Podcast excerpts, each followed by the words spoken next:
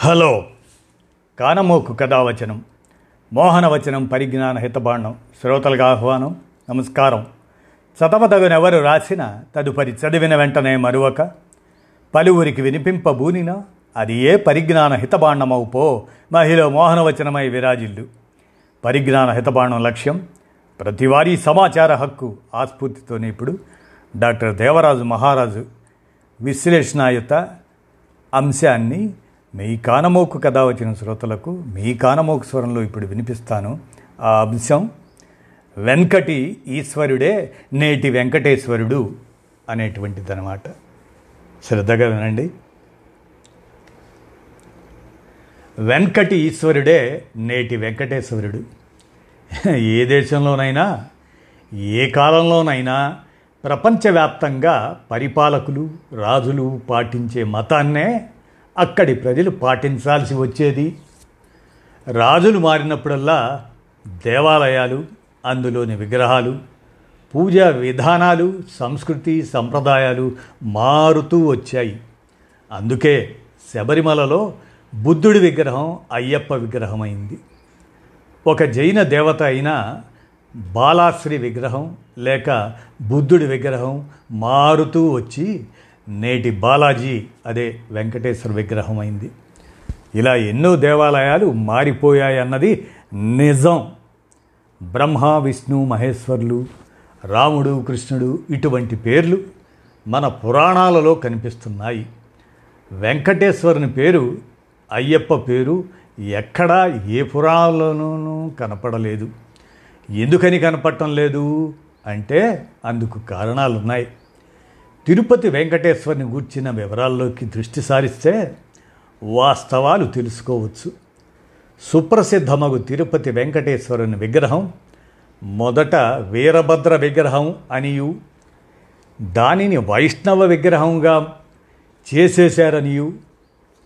కాకతీయ కాలపు వాళ్ళైనటువంటి శ్రీపతి పండితులు తమ శ్రీకర భాష్యంలో తెలిపారు. ఈ బలవత్ పరివర్తనం చేసినవారు శ్రీమద్ రామానుజాచార్యుల వారని శ్రీపతి పండితులు తెలిపినారు. అని ఆంధ్రుల సాంఘిక చరిత్ర పేజీ నలభై మూడులో సుప్రసిద్ధ చారిత్రక పరిశోధకులు సురవరం ప్రతాపరెడ్డి రాశారు. దీనికి ఇంతకన్నా బలమైన రుజువు ఏం కావాలి? కాకతీయుల కాలం నాటికి బౌద్ధమతం దాదాపు క్షీణదశకు చేరింది. కానీ జైన మతం మాత్రం తన ప్రాధాన్యతను కోల్పోలేదు. ఇప్పటికీ తెలంగాణ ఆంధ్ర కర్ణాటక రాష్ట్రాల్లో జైన దేవాలయాలు విగ్రహాలు కనిపిస్తూనే ఉన్నాయి. ఇటీవలి కాలంలోనే హనుమకొండ అగ్గలయ్య గుట్ట మీద జైన తీర్థంకరుడి భారీ శిలా ప్రతిమని పునరుద్ధరించారు. పాల్కురికి సోమన బసవ పురాణంలోని ఒక పద్యాన్ని అర్థం చేసుకొని విశ్లేషించుకుంటే క్రీస్తు శకం పన్నెండు వందల పది ప్రాంతంలో ఏమి జరిగి ఉంటుందో అన్నది స్పష్టమవుతుంది. జైన బౌద్ధ చార్వక చార్వాక దుష్పథ సమయములు మూడును నిర్మూలమును నిర్మూలనముగా చేయదునుగా కనుక మూడు రాలను వైతు ముప్పొద్దు. మళ్ళా చెప్తాను వినండి. జైన బౌద్ధ చార్వాక దుష్పద సమయములు మూడును నిర్మూలనముగా చేయుదును గనుక మూడు రాలను వైపు ముప్పొద్దు. అంటే హిందూ మతస్థులు జరిపిన దారుణ దౌర్జన్యకాండ ఫలితంగా జైన బౌద్ధ చార్వాక జీవన విధానాలు నశించాయి. వాటి స్థానాన్ని వీరశైవ వీర వైష్ణవ మతాలు ఆక్రమించుకున్నాయి. ఈ రెండు మతాల బోధకులు ప్రచారకులు కింది స్థాయి జనాన్ని తమ గుప్పిట్లో పెట్టుకోవటానికి మూఢభక్తిని నూరిపోశారు. వారిని కట్టడి చేయటానికి ఊరూరా శివాలయాలు వైష్ణవాలయాలు తెరిపించారు. అడ్డంగా ఒకరు నిలువుగా ఒకరు బొట్లు పెట్టించి వారిని తమకు తమ మతాలకు బానిసలుగా మలిచారు. ఇది మనమంటున్న మాట కాదు ఆంధ్రుల సాంఘిక చరిత్ర నాలుగో పేజీలో సురవరం ప్రతాపరెడ్డి పరిశోధించి రాసిన విషయం. ఆ మహానీయుడికి అబద్ధాలు రాయాల్సిన అవసరం ఉండదు కదా అందువల్ల మనం పూర్తిగా నమ్మాలి. ఆయన రాసిన వాక్యాలు చూడండి. ఉభయ మత ప్రబోధకులు శూద్రాది సామాన్య జనానికి మూఢభక్తిని వంటబట్టించి వారు మరలా జారిపోకుండుటకై లింగాలు గట్టి వైష్ణవ ముద్రలు వేసి నామాలు పెట్టించిరి. ఇక్కడ ఉభయ మత ప్రబోధకులంటే శైవ వైష్ణవ మతాల వారు. శైవులు ఊరూరా లింగాలు పెడితే వైష్ణవులు భుజాల మీద శంఖం చక్రం ముద్రలు వేసేవారు. అప్పటి నుంచి వారు వైష్ణవులైపోయారని మత గురువులు చెప్పే ఆచారాలు సంప్రదాయాలు పాటిస్తూ ఉండాలని నిర్దేశించడం అన్నమాట శైవులు వైష్ణవులు ఒక్కటై దక్షిణ భారతదేశంలో జైన బౌద్ధ మతాలను సమూలంగా తుడిచిపెట్టారు. అయితే ఆ రెండు శాఖల మధ్య కొట్లాటలు ప్రారంభమయ్యాయి. వారి శత్రుత్వం ఎంత దాకా పోయిందంటే గుళ్ళను బద్దలు కొట్టేదాకా పోయింది. దేవతా విగ్రహాలను మార్చుకునేదాకా పోయింది. విగ్రహాల ముఖాలు చెక్కి రూపాలు మార్చుకునేదాకా పోయింది. దాంతో దేవుళ్ళ మతాలు కూడా మారిపోయాయి. జైన మతం బలంగా ఉన్న రోజుల్లో నేటి తిరుపతి దేవాలయం బాలాశ్రీ మందిరంగా ఉండేది. బాల అంటే కన్య స్త్రీమూర్తి జైనుల దేవత. ఇది క్రీస్తు శకం ఎనిమిది వందల నాటి పరిస్థితి. శంకరాచార్యుడి బోధనల వల్ల వీరశైవుల ప్రాబల్యం వల్ల బాలాశ్రీ విగ్రహం కాస్త వీరభద్రస్వామి అదే ఈశ్వర విగ్రహం అయిపోయింది తర్వాత కాలంలో రామానుజాచార్యుడి ప్రోద్బలంతో ఒత్తిడితో అది వైష్ణవాలయం అయింది ఆ ఆలయం అప్పటిదాకా ఈశ్వరాలయంగా ప్రాచుర్యంలో ఉంది గనుక సామాన్య జనం వెనుకటి ఈశ్వరుడు అని వ్యవహరించేవారు. అదే కాలక్రమంలో వెంకటేశ్వరుడు అయ్యింది. కలియుగ దైవంగా చెప్పబడుతున్న ఈ ప్రసిద్ధి అంతా గత వందేళ్ళలో వచ్చిందే. అంతకుముందు లేదు.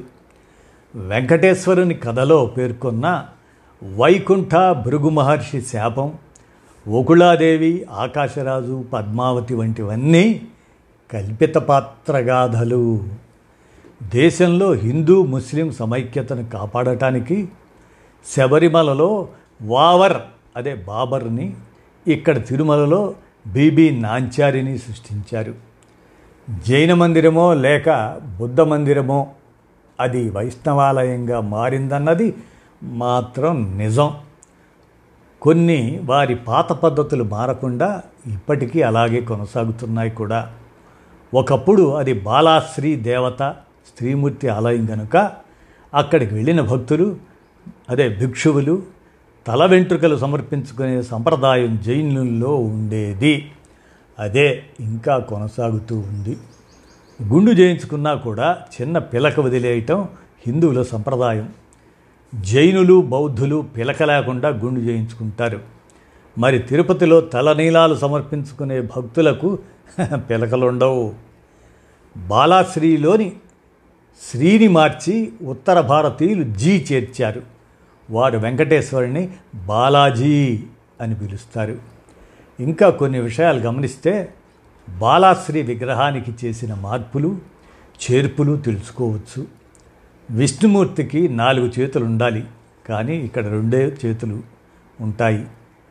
అది కూడా కుడి చేయి కిందికి చాపి ఉండటం బుద్ధుడి ముద్ర ముఖం కనపడకుండా నామాలు పెద్ద సైజులో తీర్చిదిద్దుతారు. మూల విగ్రహం శిలదైతే శంకు చక్రాలు తర్వాత ఎందుకు అతికించి పెట్టారు? ముందే విగ్రహంతో పాటుగా చెక్కవచ్చుగా?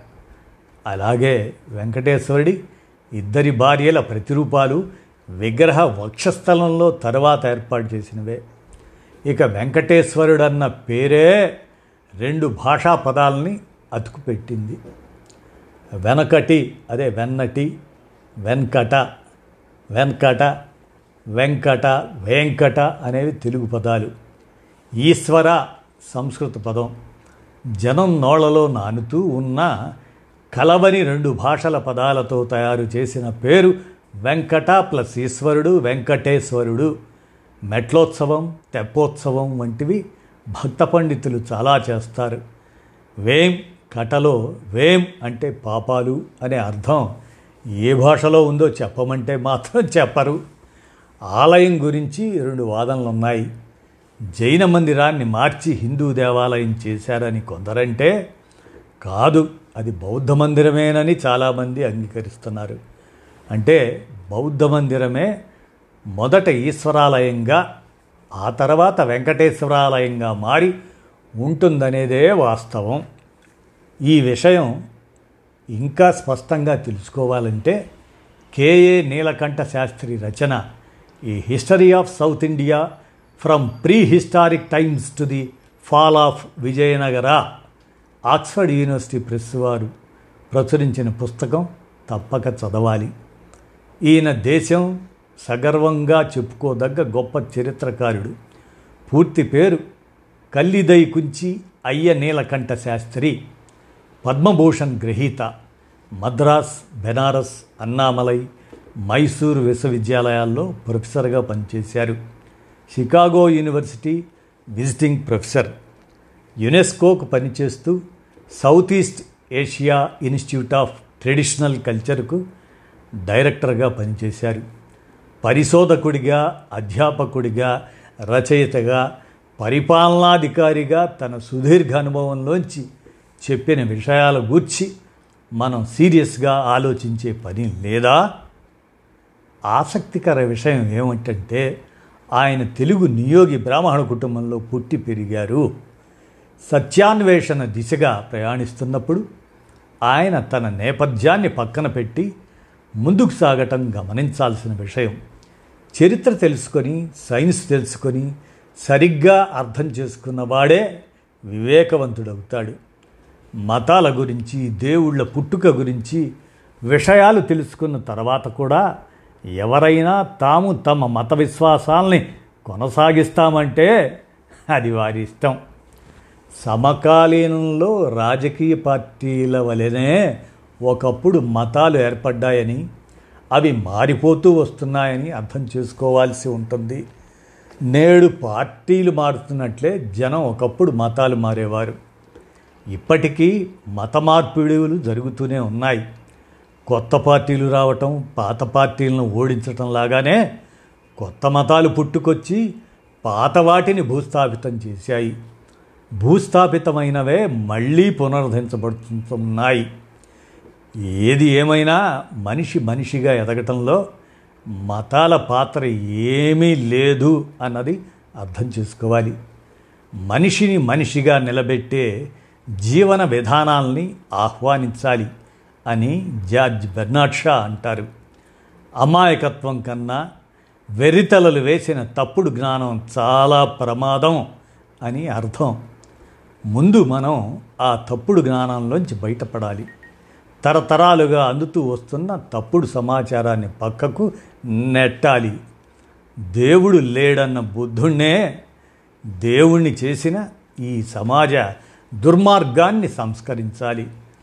నవనవోన్మేషంగా పెళ్ళుబికి వస్తున్న మా నవవాదాన్ని ప్రపంచవ్యాప్తం చేయాలి అని సుప్రసిద్ధ సాహితీవేత్త biology professor Kendra Sahitya Akademi award విజేత డాక్టర్ దేవరాజు మహారాజు వెనకటి ఈశ్వరుడే నేటి వెంకటేశ్వరుడు అనేటువంటి ఈ విజ్ఞానదాయక అంశాన్ని రచించిన మీదట మీ కానమోకు కథ వచ్చిన శ్రోతలకు మీ కానమోకు స్వరంలో పరిజ్ఞాన హితబాండం ప్రతివారీ సమాచార హక్కు అనే లక్ష్యంతో వినిపించాను. విన్నారుగా? ధన్యవాదాలు.